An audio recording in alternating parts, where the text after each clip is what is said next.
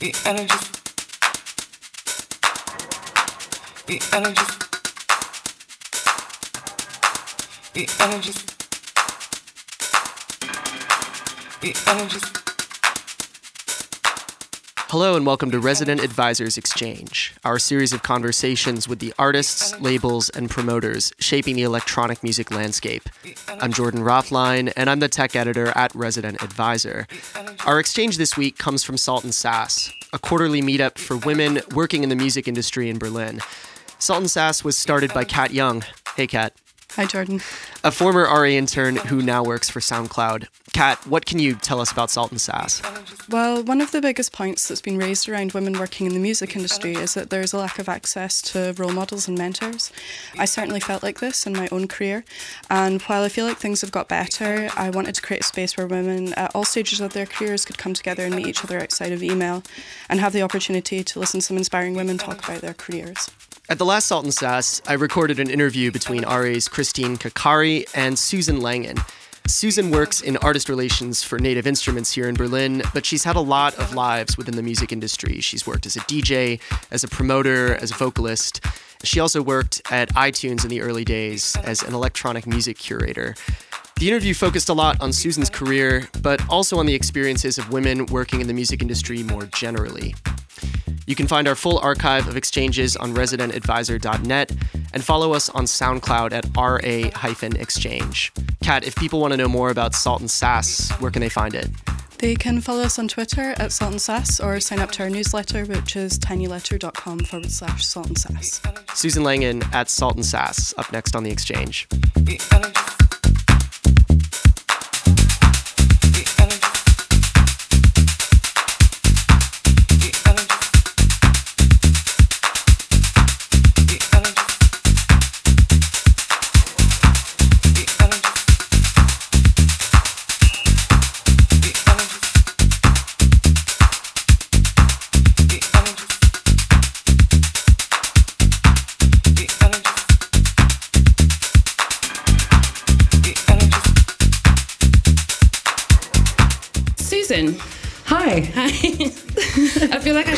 Preface this conversation by saying that we've known each other for a really, really long time.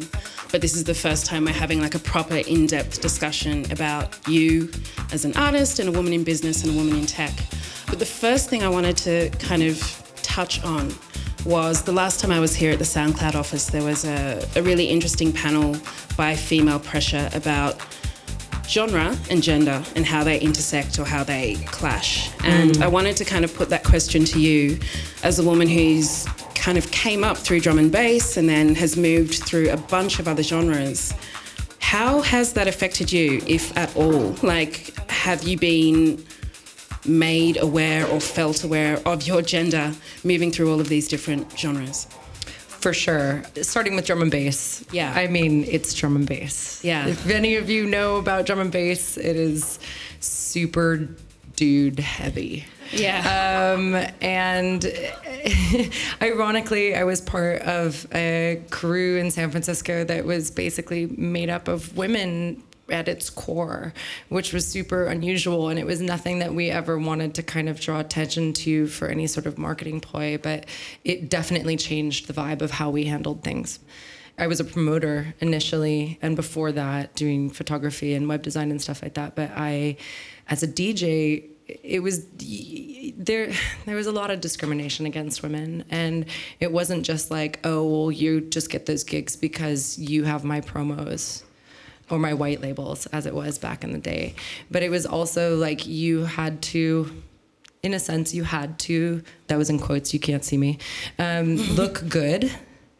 And then your skills had to be at least as good as the best dude in the room because you were going to be judged a lot harder. And I see a colleague of mine who was also involved in that scene shaking her head, or not shaking, but nodding, nodding her head. Yeah. And so, yeah, you you had to be really extra good because you were going to mm. be extra judged. Yeah, a friend of mine who's also a producer, I had a conversation with her, and I remember her saying that the difference between women and men, particularly as DJs, is that men are generally um, judged on their potential, whereas women are judged on their performance, if you know what I mean. Like it, it seems like men or male producers or DJs have a lot more scope to not be precise, to not be perfect. Whereas um, women perhaps will be judged for any particular flaw, and that will be attributed to being female. Is that something that you? Hmm. I can see that being the case, and hmm. to be completely honest, I probably internalized that a bit myself. Sure. You know, I, I mean, I, I really try to flip these things around a lot because I know that I'm only human and grew up in the same world as everybody else. And I, yeah, I do it myself. I, I was sent something by a colleague the other day of this woman who had, she was singing, producing, playing back, playing like music, like as a keyboardist and did a live take of this. And my first reaction was kind of like, hmm, that's cool. And then I was like, what the fuck? Actually, that's amazing. And the song is great and everything is great. And where does this little bit of extra judgment come from? It's hard to catch yourself. As your kind of professional life, like you work at Native Instruments in artist relations, hmm. do you feel like those kind of instinctive judgments, like is that something that you think colors your work life as well? Is it something that you're aware of? Because I'm sure you're having to deal with artists of a variety of different genres and scenes. Like, is that something that's kind of visible in your work life? I It's guess? extremely visible, but from the lack. sure. So I very actively want to work with more women. And it's kind of an affirmative action call for me because I I just see that the go-to are they're always men and even the people that are approaching us are often men and the the pool from which I have to choose is largely male and I actively want to change that. I want to change who sees who we have to work with basically and who's doing what with it. And uh, to some degree that's not something i have control over. It's the kind of marketing programs that we have available at the moment but uh, to another degree i do because i am putting these people forward kind of pitching them internally. And it's something that i see is super super important. And i think in reverse i look out for it. I'm always looking for more people to give space to basically. Could you speak a little bit more about what your role at Native Instruments actually entails? Yeah. I do artist relations. Nobody knows what that is. um, it's a strange role. It's a role that lives in between. Uh, it's it's technically under the marketing department, but we definitely work with the R and D end of things as well, getting feedback to both improve products and uh, and also develop new ones, or or at least feedback on on how things are are developing. And uh, beyond that, now we've developed a lot of events. And so we're looking into kind of, it's almost like talent booking to some degree.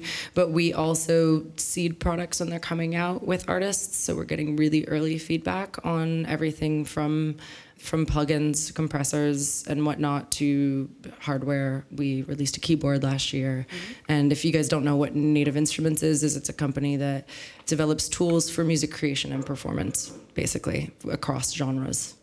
So everything from composers to an East London grime producer is who I'm working with. It's pretty cool. Yeah. what was your point of access to reach this position that you're in now? Is it was it through production? Was it through other means? Yeah, kind of, actually. I moved to Berlin five years ago because I wanted to live in Europe and I wanted more experiences than I had. I grew up in San Francisco and I was active in the music scene there since I was a teenager. Really, I started throwing parties because I wasn't old enough to get into them and they don't check your ID if you're the promoter. And that was really great. And I that that was when I was in university, and I kind of got that bug and continued on with that afterwards. And at some point, and then that brought me to Apple. I worked for iTunes as the dance electronic music programmer for about five years. Was very frustrated there because I was hired as an expert on a very small team and kind of taken away from the community that had developed me into what I was And so I left and did some traveling and ended up in Berlin because I had come here as a performer, as a singer with John Tejada in 2005, and as a wee raver when uh, for the Love Parade in 2000. And I loved the vibe of the city. I felt that you could feel a palpable change. And that's certainly something I've experienced actually living here. But I came here to become a better music producer, and I came here because there was a large community of people doing that here. And what that meant is that I was learning German for three hours a day. I was living in a super cheap room making music for the rest of the hours of the day, and I was raving for the rest of the hours of the day, which means that I was networking. truly and honestly. And uh, that is actually how I got the job. I met, I can name names, but I met someone through a friend at Farbfernseher, which is a club here, and another friend of mine that I met at Bar 25. um, both basically said, Oh, they're looking for somebody to work in artist relations. The guy who's doing it now is currently looking for another person, and we think you'd be a great fit. So kind of came through the fact that I came here to want to make music. because we know we've known each other for the length of time that we have, I know that you've spoken about the frustration of trying to balance being the person that you are, kind of nine to five, and finding the the time, the literal time, but also the kind of personal time, I guess, to be able to be creative as well. Can you talk a little bit more about that? Because I, I feel like that's something that you've spoken about a lot. Personally, you're bringing out my shadow child to Oh, play. the secrets. Uh, no, this is actually important to talk about. Um, Yeah. I it is tough. I think it has a lot to do with. I am an artist at my core, and therefore I think way too hard about what I do, or maybe not therefore, or at least for me. And it takes a certain environment for me to feel creative, and it also takes. I need to be happy to be creative. This is something that I've realized about myself only recently. And when I'm in work mode, and we can get into this later, you know, it's kind of like in the jungle top, chopping down trees, and this spreadsheet is so beautiful. And, you know, all of these, it's a totally different kind of mindset than when you can get up at four in the morning because you're like, oh my God, this bassline, and just go for it. Mm-hmm. So I've found them to be mildly incompatible, mm-hmm. but I maybe incorrectly always think that this is about me creating the space that I need to create for myself to be in that creative mindset. And so now I'm enrolled in a painting class and I'm doing singing lessons. And actually, all of those things are helping my mood tremendously. And I think they will benefit my work as an artist, but also my work as a, yeah, as an employee. Yeah, that's an interesting perspective because I kind of do this thing whenever I meet artists who have moved here specifically to be creative and to realize their music or other kind of medium dreams. Because I'm not entirely convinced that moving to Berlin necessarily equates being more creative. Um, and I feel like I feel like it, there's like a, a, a good like 50-50 like the of the very kind of unofficial poll that I've been running for the years that I've lived here it's about 50-50 and I would imagine that you've kind of come up against something similar with a lot of the artists that you have to interact with as part of work and also just just personally. Do you believe in the idea of Berlin being this kind of creative mecca where you can come and all of your creative juices are flowing and you can realize your potential or is it a place where you're going to get stuck at Berghain for 36 hours Yes. There we go Clearly. uh, no, I think it, it, it definitely comes down to the individual. Um, and there's a certain self discipline, but I think there also is this this whole myth of the artistic struggle, you know, and having to come here. And my life was hard for a while. I ripped myself out of a community that was really very special. I can't tell you how grateful I am for having grown up in San Francisco in the 90s. Um, it was a really special place and with a really special community of people that I still treasure and that still feed me when I need that here. I mean, the guy who was working at the vinyl distribution plant in the 90s giving everybody the promos just sent me a text message. He's the only person that gave me a thumbs up before I came to do this. You know, it's like old school homies. And when you move yourself to a new place, you don't necessarily have that. And I don't know if everybody needs that, but I certainly need that. And it's taken me four years to find that here. And I have it. But it's, yeah, Christina's definitely one of them. But it's, it takes a while. And like I said, I had this realization recently that I am somebody that needs to be happy to create. And that's not necessarily the case with other people too. Mm. You know i think it also has to do with where i am in my life. I'm about to be 37 years old. And so i, I have a different idea of how i want to spend my time. You know i've been raving for 20 years literally longer. And so what what is it that I value? And it's and it's a very deep human connection that I value. And therefore also I think my idea of success as an artist has changed. You know when I came here I had this idea of Berlin. I had this idea of what it meant to be a success of, of you know I had these ideas about the people that have now become friends that come to my house for dinner that I, I just, you know, I praised them through buying their records and, you know, I had no idea how they were doing, what they were doing, what magic are they weaving. And, you know, ultimately what I've recognized is that I have had incredible opportunities in my life to play amazing parties and I would almost always prefer to play a small 300 cap dark red room with amazing sound than I would any big festival for any kind of money. You know, and that Yeah. to me is success. The fact that I'm still getting offers to play these really special vibey parties, that means a lot. Like, and I want to do that. You know, and if that means that my financial remuneration been practicing that word lately because I realize I've been saying it wrong for a long time, um, comes from elsewhere, then that's fine. And actually, I've always been somebody that seeks inspiration from a wide variety of places. So I wouldn't be happy doing just one thing anyway. Let's talk about San Francisco a little bit more. Mi amor. Because it seems like there are certain cities which at certain times there was something really super significant and really special going on. And I know that San Francisco, like in the 90s and early 2000s, it seemed like there was just something really, really significant that was happening. So can you tell us a little bit more about that? Oh my God, what part? All of it. Oh God, Chronologically. that's going to take a long time, and there's so many stories and so many people and whatever. I mean, uh, granted, I was also a teenager, but uh, yeah, it was very. there's there's a, it's it's the 15 year anniversary of a film called Groove. And obviously, some people are familiar with it in the audience here.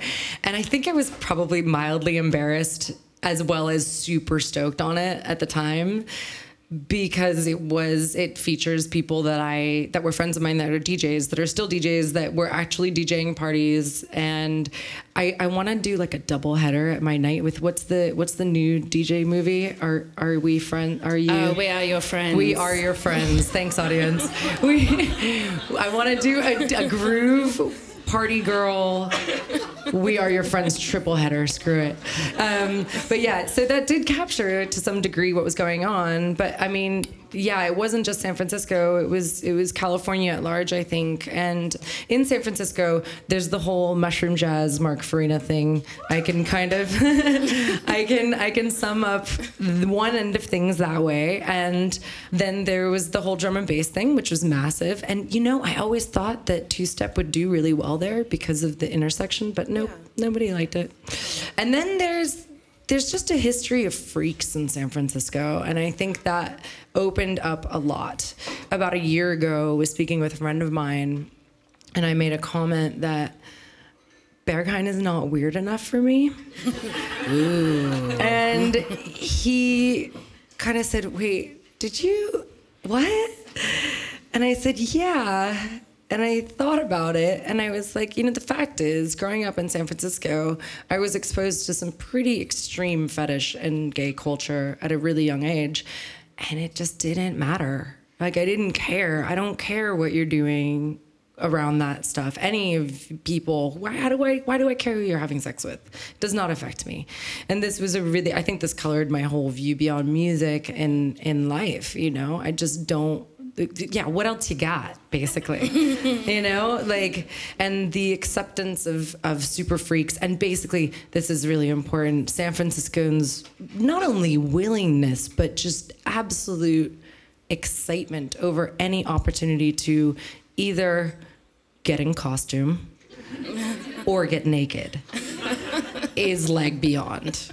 It's amazing. But yeah, San Francisco was a really special place in the 90s. I mean, it- beyond beyond the whole electronic music, I mean, the whole gothy culture too and yeah, it was just extremely especially in the mid 90s, it was very cross genre and and it was and it was small and it was wonderful and it was very inviting and, and accepting and i think that, that that that's the core of where i come from that planted the seed and that's ultimately what do they say sperm to worm It's that kind of thing you've never heard that No. it's a lyric from a song from west side story There you go. anyway from beginning to end alpha omega you know that one Yes, I do. I do. so is that something that you miss? That kind of like open, freewheeling approach to life and to um, specifically to music and perhaps even more specifically electronic music. I think very specifically here in Berlin, it's that celebration. Uh-huh. Like, what are we here for?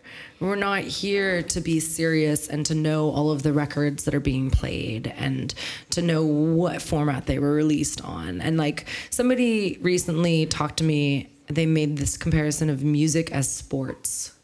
And I say, yeah, that's exactly what I'm not interested in.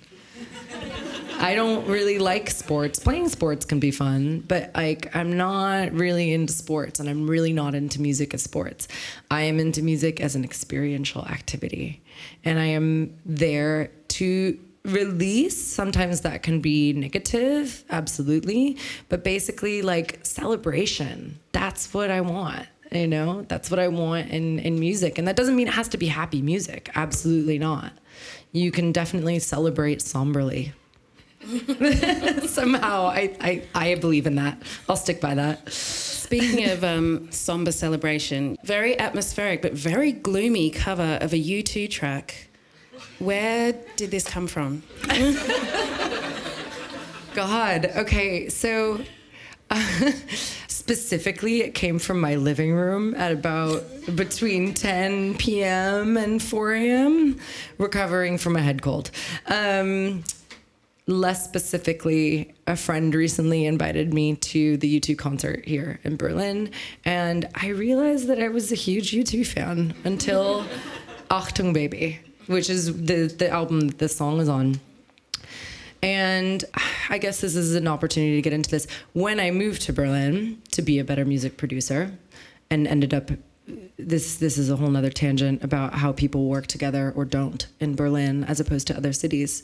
I wanted to make house music or whatever my version of it that I was playing at the time. I wanted to play the kinds of tracks that I was making. I did not have the skills to do that.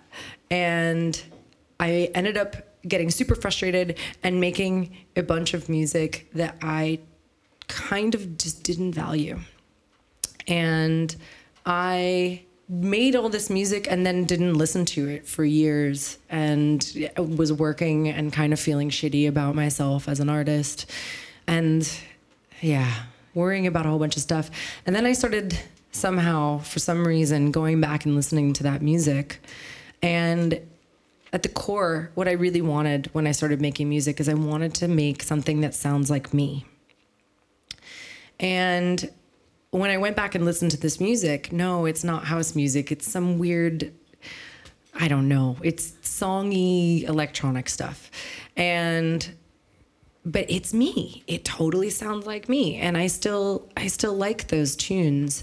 And I played them for a friend recently, a very, very close friend of mine who had never heard he's heard me DJ, but he'd never heard any music that I produced.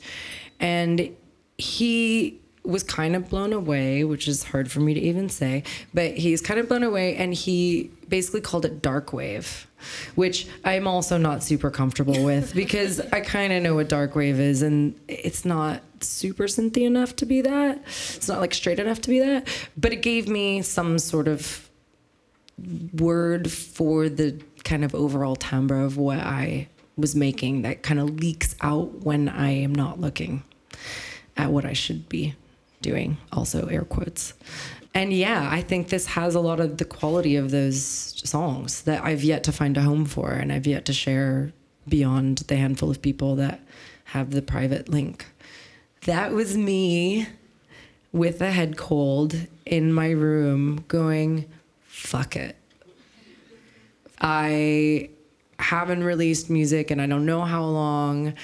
I don't even know what I'm doing as an artist right now. And fuck it. You know, I think that I also went through like a huge thing with my voice because I got a lot of attention for my voice and I didn't want to be known as a singer. I'm a fucking DJ. That is what I'm really good at. Um, I can produce all right, especially I've gotten better and it's it's cool. But there's this thing about my voice, and I keep getting recognized for it, and it, was very uncomfortable for me. And I have to say that singing is more naked than being naked it is super raw because it's totally you. I mean, it's literally your body, the caverns of your body that only your body can make. Super freaky stuff. But I love to do it, and I've always done it. And but I was very uncomfortable being pegged as just that. And so I think that this was kind of a it was a fuck it. This is listen to the caverns of my body. Um, yeah, because it's quite remarkable for being. It's very raw, and it's because of the other vocal tracks of yours that I've heard, um, where you've collaborated with other artists. It's like you've got this kind of chameleonic, like you did the um, "Don't Turn It Off" track, which is like a massive new disco track, which is very sultry, and then you did some work with John Tejada, which was a bit more sassy. I don't know. I'm down with that description. yeah. But this this U2 cover was very raw and yeah, naked as you said. So I yeah, I just wanted to ask you about that. But let's tangent off that into some other vocal work that you've done. I'm kind of curious about your approach to the idea of collaboration because as a person you're a very social person and I've noticed that you've done a lot of collaborations as an artist. So, to what degree is collaborating part of the kind of creative process of getting ideas out for you? It's pretty big, actually. I mean, you know, we were kind of dissing Berlin earlier a little bit as being a creative. I think Berlin, whatever, a creative whatever, to finish that thought. um, but it's a shaper. I think a lot of people come and they are shaped by their experience in Berlin, and I certainly have. And one of the things that it helped me with is I realized as as a singer, I need to know the person I'm working with. I've been approached to do vocals and it's very very rare like if I if somebody sends me a track and I'm sitting in my living room no idea what their intention is with this it's very difficult for me to come up with something meaningful. And maybe that has a lot to do with my own self doubt and my process or whatever, but I can't work that way. And I was embarrassed by that. I felt incredibly guilty and unprofessional because I could not do that. I was getting some pretty neat opportunities and I couldn't make good on them because I I was too scared, is what I thought. And then I realized that actually this has a lot to do with process. And for me, being able to sit with the person that I'm working with, and even if the feedback I'm getting is, hmm, you know, just a nod or something, it's something for me to work around, you know, and I'm. I'm also a super visual person, and so I think getting some idea of what of what this is looking like for them in terms of their process and what you know where do they envision their track being played? Why are they making it? I'm i'm super heady and curious. Like i need that. But i think for me also especially early on it had a lot to do with bouncing back ideas and learning skills So being in the studio with other people, I get to watch how they work. And this is an amazing thing. I love this. I mean, even if it's a shortcut, like, oh yeah, if you hold down shift, you can go up an octave instead of just one. No. These things are really they're crazy time savers and they really help and and I love that. And people have totally different approaches to how they make music. This is one thing that I've learned professionally that I think has calmed that fear in me is that there's no right way to do this. Absolutely not. No matter what people tell you. And has there been any particular collaboration that's had a particular impact on you or been very significant in a positive way or negative way? Or has there been one collaboration that you can think of that's really, you can see a difference in yourself from having done that? Ooh, interesting. I guess they've all been little pivot points. Maybe not all of them, but many of them have been pivot points. If there's been some sort of, depending on where I am in my life, I don't know that there's, I, I think with the John Tejada collaborations, I remember really specifically hearing the track out at a party. I think it was Sweat. And just thinking, holy shit, my voice is on sound systems all over the world. What the fuck? like, that's super weird. I could not deal with that. That was a really weird thing. Not in a negative way. It didn't like send me into some weird spiral or anything. It was just like, that's super weird. I can't, this is really no longer what we did in the studio that day. This is something totally different. And I think any of the tracks that have had a really crazy success, there's this kind of, yeah, weird, right? I don't, I don't, I don't know how to to deal with them.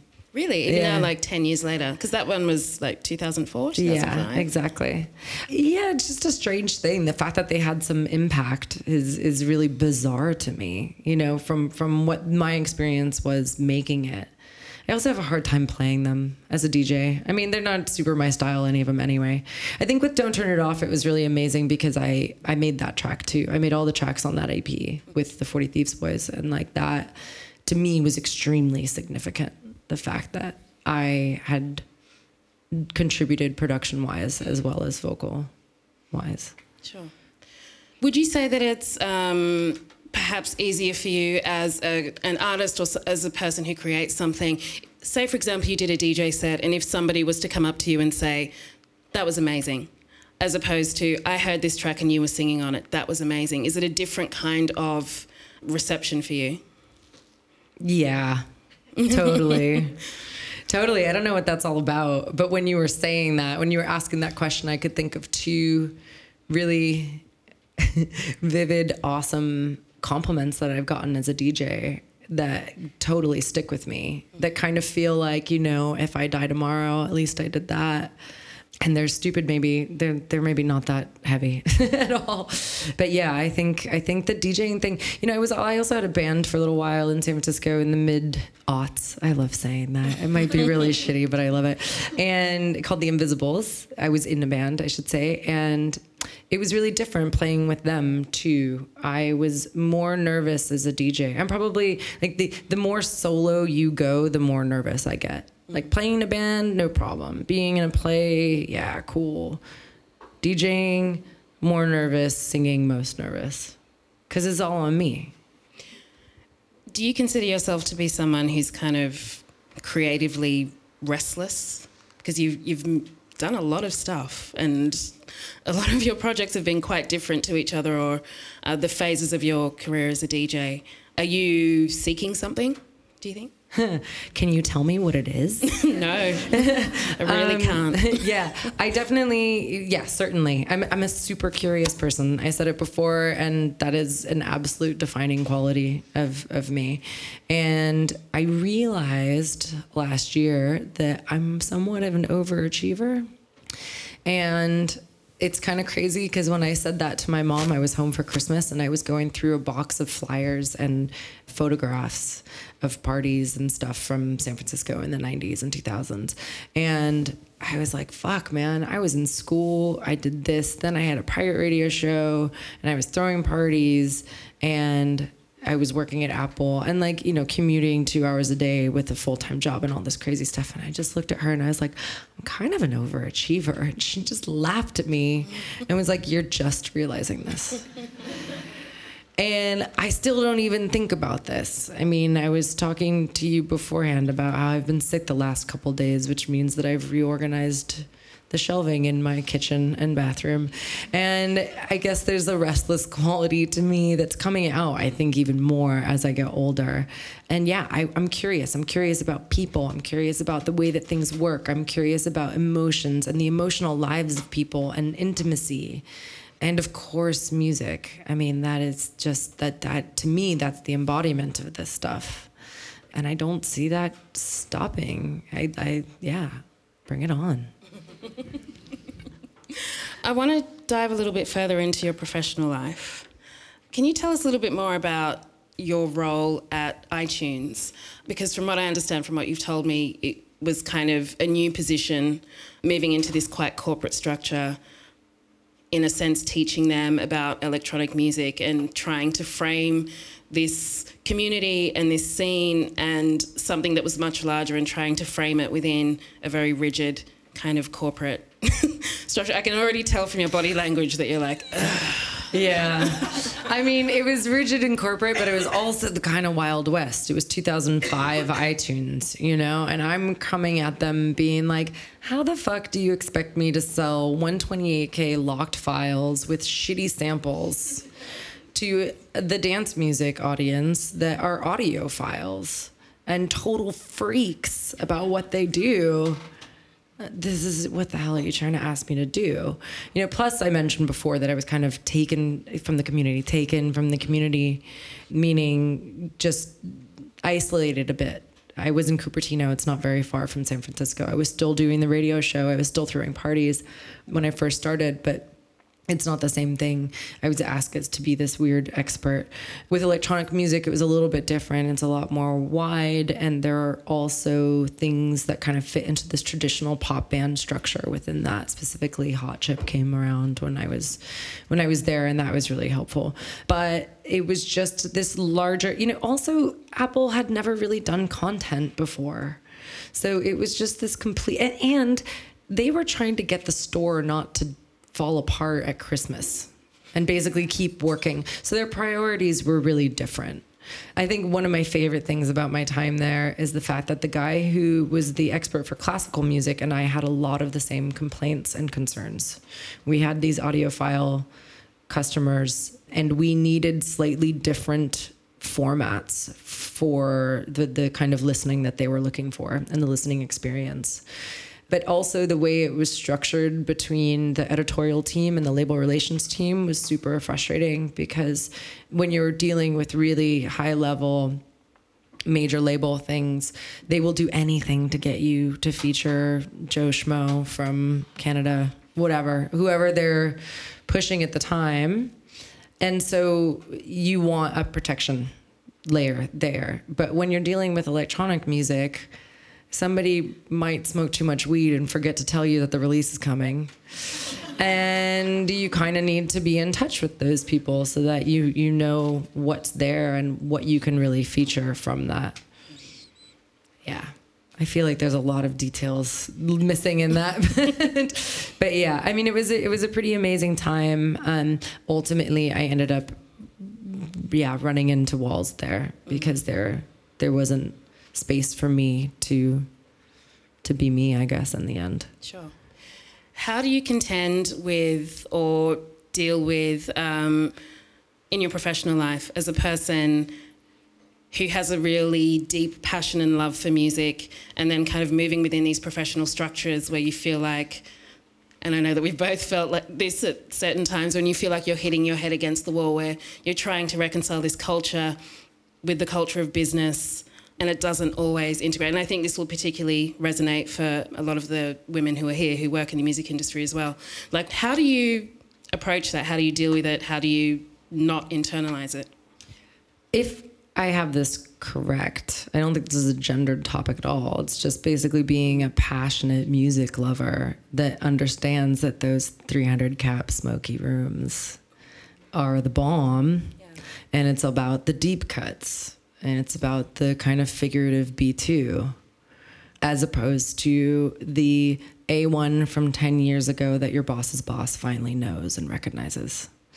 you know, and I think I don't know. I mean, I'm fighting this fight right now. I don't know what the answer is. You know, I think ultimately it comes down to if you have people around you that trust you and that value your taste and value your experience and the fact that you know what the fuck you're talking about from experience and from being completely steeped in this because that's what it takes. You know, this is something that I dealt with at iTunes actually a lot because even though, as you mentioned, I've gone through quite a few of genres in my in my musical career, I know. I mean, I was in a five year drum and bass black hole. That's all I did. That's all I did, and I needed that. You know, I was having a discussion with Radio Slave about that once, and he was like, "Yeah, you you somewhere along your line, you kind of need that. You need to be completely consumed."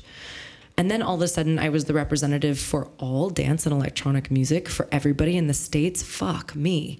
Like, how the hell do I do that with the same passion and dedication that I do to, you know, the people that know what the fuck clown step is? Like, no, you can't What do is that. clown step? It's kind of a joke. The better one is Dolphin Jungle. but in any case, it's like how do you do that, you know? And it's and it's just about perspective and it's about scale and it's about little wins. I think it's about little wins. It's about, you know, getting that real cool person in. For example, Camo and Krooked, who, if you're following drum and bass these days, are super massive, you know, along the lines of Noisia and Andy C but I got them to do a really, really nerdy talk while we were at Amsterdam Dance Event about. I mean, they're talking about scripting and contact, and you know, programming uh, FM8, which is the synth that Native Instruments makes, and that was a win for me. You know that I got, even though these guys are kind of massive, it was like no, but I got because drum and bass is sound design, man. It's super, especially these days, and and getting these guys to be able to talk at something like that where they're not and please no disrespect to yours warren but they're not that they're not what you would expect or they're not chucky or they're not whatever you know it's really it's something a little bit different so i think it's it's about scale somehow i don't know i'm still i'm, I'm still learning Um, I wanted to ask you a little bit more about drum and bass as well because I'm someone who's just kind of like popped in and cherry picked the things that I'm interested in when I've been interested in them. But you're somebody who's been kind of more or less connected with it for a couple of decades now. and I feel like every time I kind of like check in and like take the temperature of drum and bass, there's like a crisis like about the production crisis or it's so aggressively male or it just seems like there's always some crisis in drum and bass like what, what's your take on that it's dramatic music true I mean, it is. It's it's very full music. Although I have to say, some of the stuff that I've been liking lately, you know, I kind of after my drum and bass black hole of getting disappeared into it or disappearing into it. My English is great now that I live in Berlin. um, I didn't pay attention to it for a long time, and uh, only recently have kind of come back around with any sort of intense curiosity and the stuff that I really love now that's being made that's really really wonderful it's still incredibly sound designy as an adjective it's um it's yeah like like sam kdc or something like that. That's really it's there's a depth to it. But it is it is dramatic you know? It is it's it's big and then it's it's it's the intensity in the black and the white and it is also still intensely male. Yeah. I don't know what to say about that. Um, you played a drum and bass, bass set recently is that right? Or A couple, actually, yeah. what, what was that experience like especially being in berlin and playing at drum and bass parties. They were awesome. Totally. One was at outlook festival and No, I not, played not in berlin not in Berlin, and a really amazing festival. Highly recommended if you are into the bass end of things. And I was really scared because I had been at Dimensions as well, and I thought that the kids, you know, it's like twice as big, and and all of these young, and I did see people just kind of puking on the, the sidewalk and whatever, and that was gross. But the energy, the vibe was massive. It was really, it was really, really good. But that was amazing because I played um, just a whole bunch of old vinyl, and it was I I adore that music, especially this really beautiful old tunes, the sax lick, and uh, some old Photek tunes and stuff like that. And that was really, really fun. But that was the first time I had played drum and bass in a long, long time. And then I got asked super randomly to play a jungle rave here. And it was at a punk club called Bayreuth that's kind of out by Griesmüller. And I loved it because this was also, you know, back in the day in San Francisco, we did a lot of parties at punk clubs because that they would have us uh, basically. And that was fucking amazing. Like it was so, so, so fun. And we played old hardcore and we played jungle and we played whatever if you want to differentiate between jungle and drum and bass. It was super vibes. It was great. It was super fun and it's it's a different way of DJing, you know? Like I've gotten into a subtlety, I have to say. This is another thing that just living in Berlin has taught me. I didn't really get techno before I moved here. In San Francisco, you got about an hour to play, hour and a half, super max two hours. And this is one of the reasons why I left because I loved such an eclectic kind of music. Basically, once I wasn't playing 175 BPM, you can play anything and you can mix it all together. And it's fantastic. But that led me you know i had a pirate radio show so i really could play anything. And i didn't get techno. I didn't grow up in the midwest and i just didn't understand. And what berlin has taught me actually is that techno is about subtlety it's about you you have to have a 4 hour set or a 20 hour party or whatever to really to get into what is going on in there whereas drum and bass is like one bar this you know what I mean? One bar Rewind. this, Yeah. and then, then we're gonna rewind it. We're gonna listen to it again, and then I'm gonna mix something in so it drops at the same time. Oh my god, you know what I mean? And there's so much going on, and so as I developed, I got into this real subtlety, and what was really fun was going back to drum and bass and just just kicking stuff around, you know, and being kind of mean with the mixes, and and yeah, it's fun. Yeah, I would imagine it must be fun doing these like kind of fast changes, Yeah. not these like luxurious three minute blends Yeah. that, that you'll find um, in techno mixes, just doing these really kind of fast, like hair raising mixes. That must be really, it must add to the energy. It's super fun. What's even more fun is if you're tagging with someone because you can be looking for the next tune while they're mixing. Yeah. So you can just like get all up in each other. It's so fun. it's so fun. But it has to be someone that can still work with you to provide the arc of a good DJ set. Right. Who, who's your favorite person that you've tag teamed with? Oh my God. In my life? Yeah. This is, oh You, God. you need to give an answer.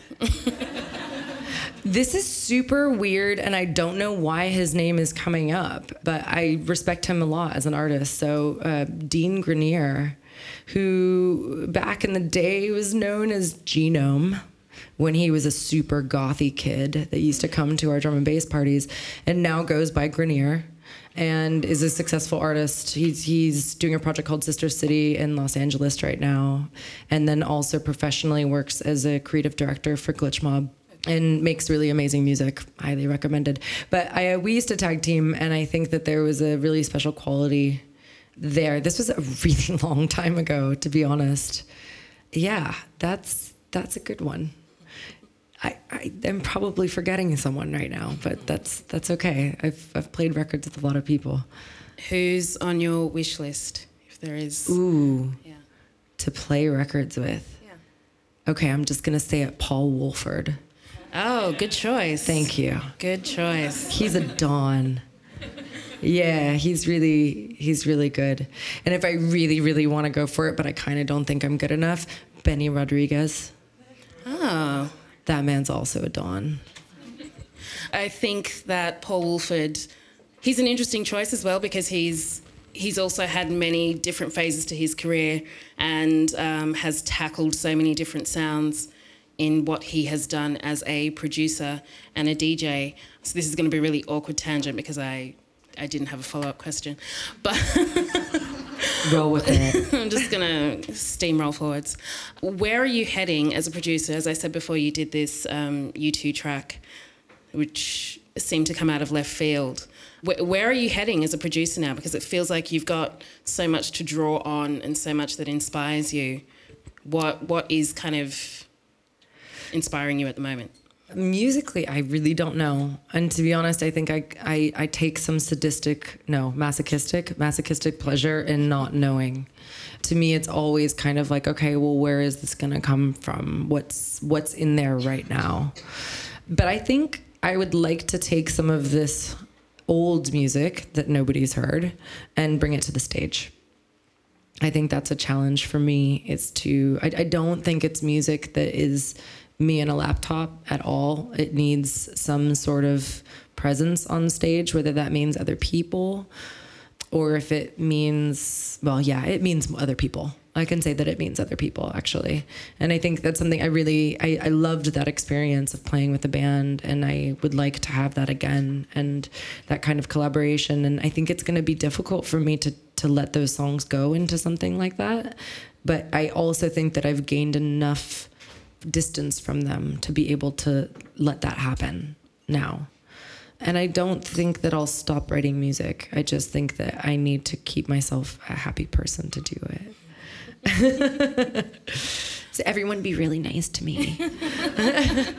I wanted to kind of change tack slightly. I mean, we spoke about this earlier, so I'm not putting you on the spot.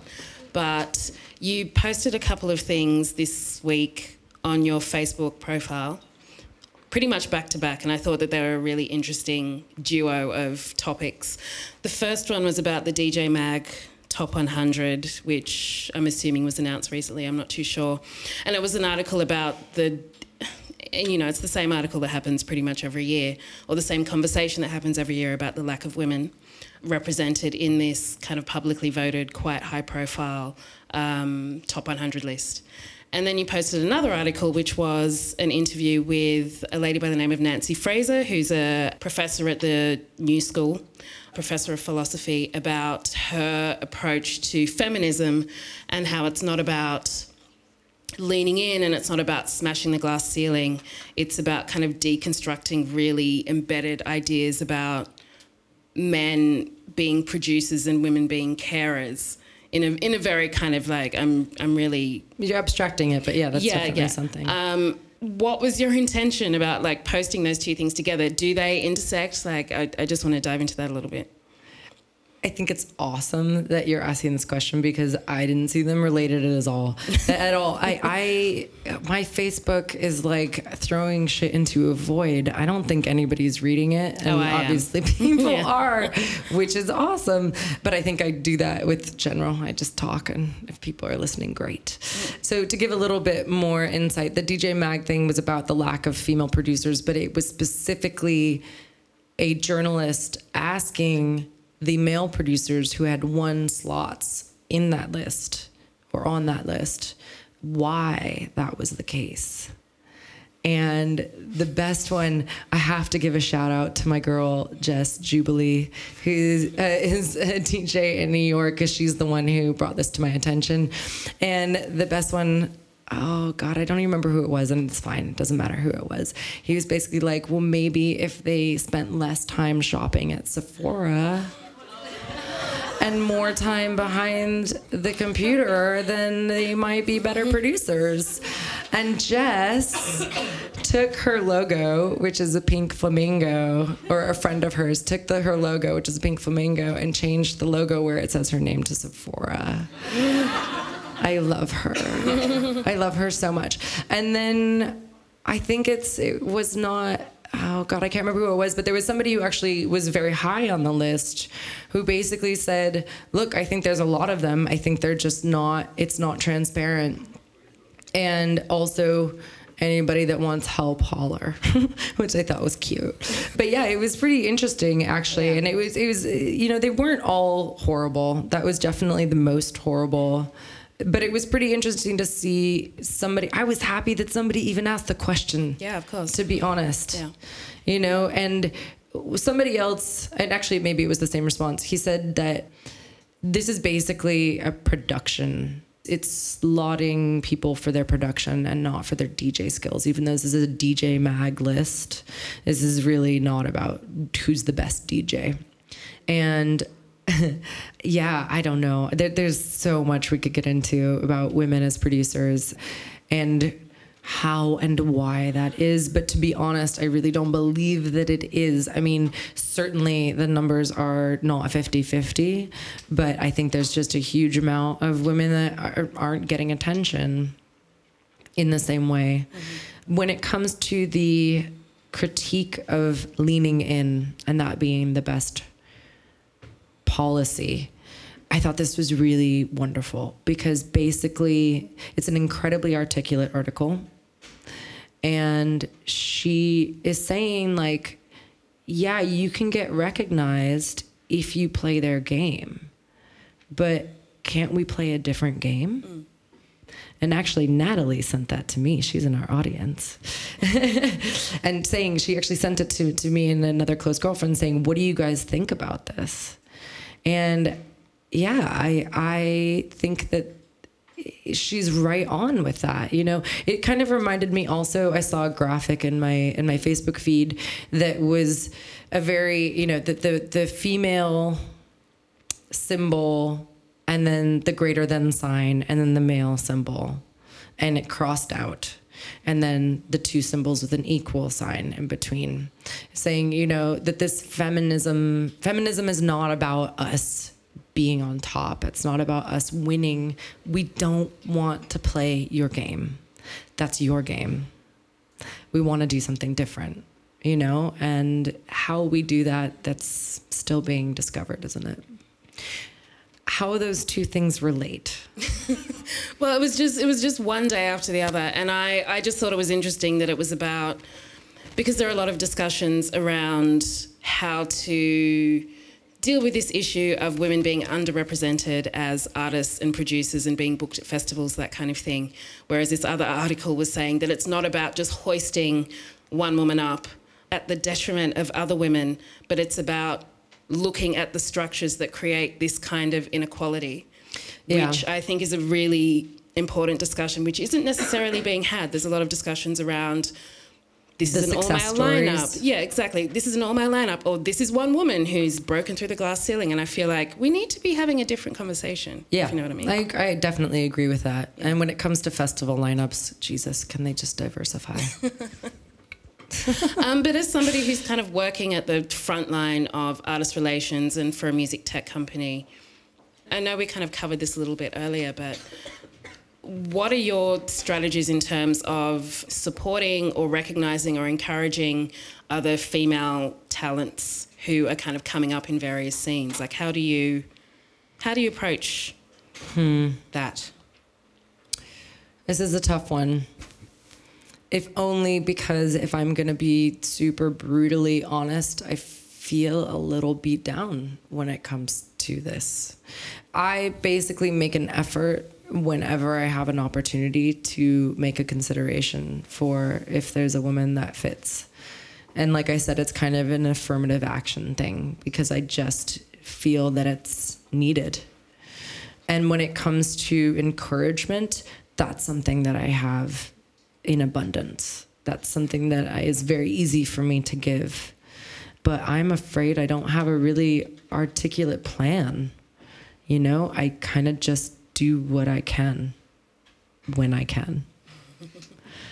And yeah, maybe I should be thinking bigger. I don't know. I can share one other thing that I, I thought about sharing tonight because I think it's kind of related to what I was just saying, which is I was speaking with a very good girlfriend of mine that I used to rave with in San Francisco, who is is basically at a CFO level now in San Francisco. And she's not working technically as a CFO, but she is running people's companies from a financial perspective. And she disclosed to me yesterday, I, I feel like a fraud. And then she said, but I think a lot of women that are successful feel like that. And this is definitely something that I can relate to. I mean, the fact that I am enough, that was more air quotes, um, to be here talking right now and that this many people in a room care what the fuck I think is crazy to me. It's crazy to me, you know? And the way that you said it, we've been friends for a really long time. And you approached me before the conversation being like, Jesus, you've done so much more than I ever knew that you did. And my response is, Have I? Yeah. And that's weird. That's different. You know, and this goes back to your point of, of structure. And, you know, it gets down to even how we look at ourselves. And approaching that is important, I think. Yeah, I've just remembered a conversation, another conversation that we've had previously about the idea of mentorship. Um, what role has that played for you, and what role do you think? I mean, I, again, I'm going to frame this in the conversation around women in the music business, but how important has that been to you, and is it something that you think you'd be willing to impart to other people, be they female or male, kind of going forwards? This has been desperately important to me because I haven't had it. And it's something I long for. I, I really, really long for that. And this is a conversation I've had with a lot of women that are especially still 37 and raving and professionals, but in a lot of different ways. This is something that I've sought and not found. So if you know someone awesome that could be a mentor for me, let me know. um, and I was talking about this with a friend of mine, and he said, Well, have you ever mentored someone? And that really turned shit for me because I never thought that I could. But it made me really think about it. And I think I would love to do that. I still have this internal dialogue of really, do I have something to share? Do I really, am I good enough for that? Or am I experienced enough for that? Or am I focused enough for that? But it's absolutely something that I would be willing to try because, as I said, I'm super curious. I'll try it once at least.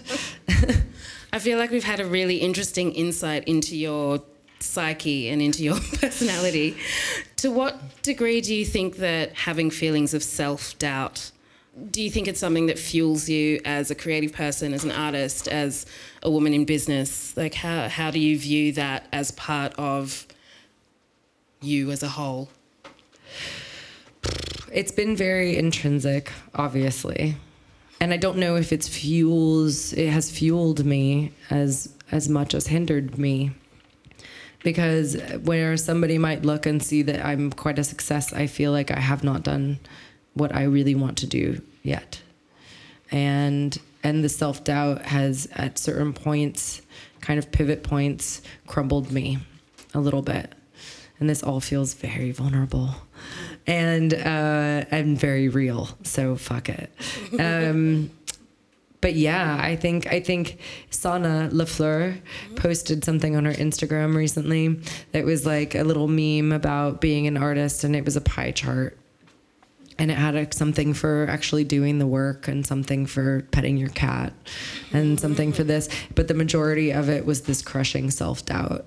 And my reaction to it was, oh my God, you do. You know? It's like oh that's really that's not just me. Um, but you know to be honest i think that that's what you're getting when you hear that track that i just posted.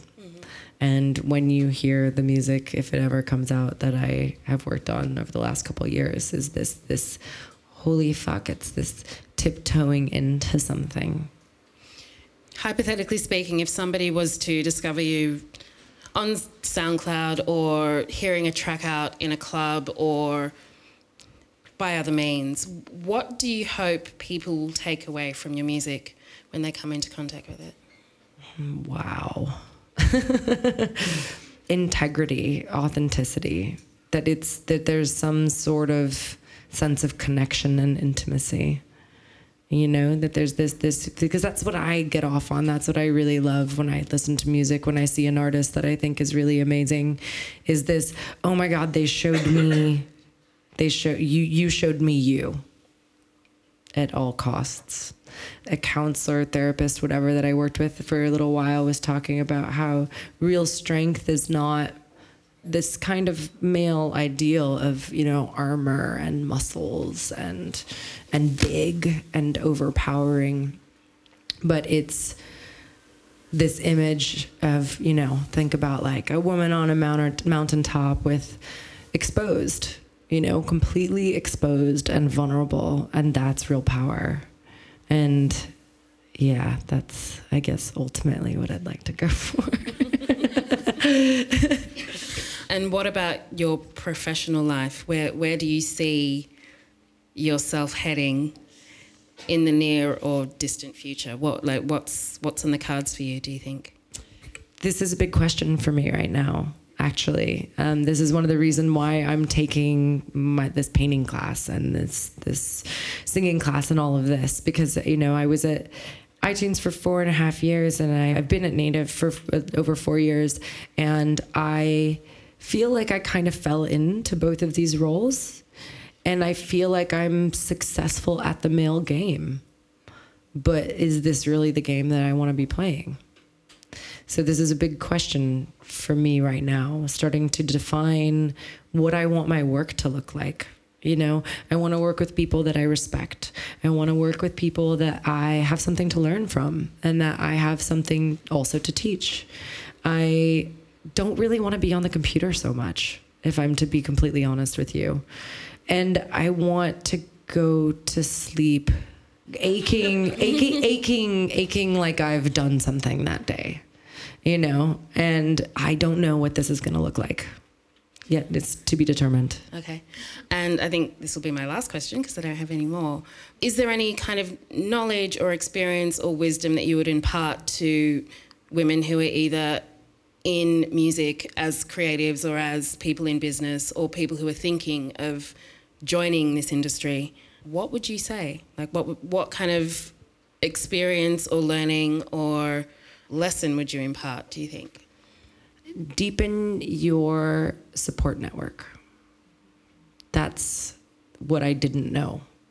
And that's what I would recommend because I think no matter what you're doing, if you're an artist or if you're trying to be a CEO or whatever, that's what's going to help you get there.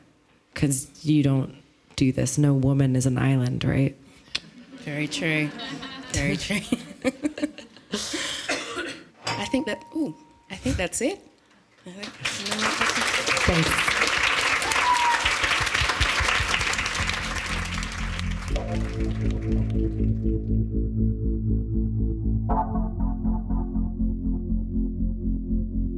you.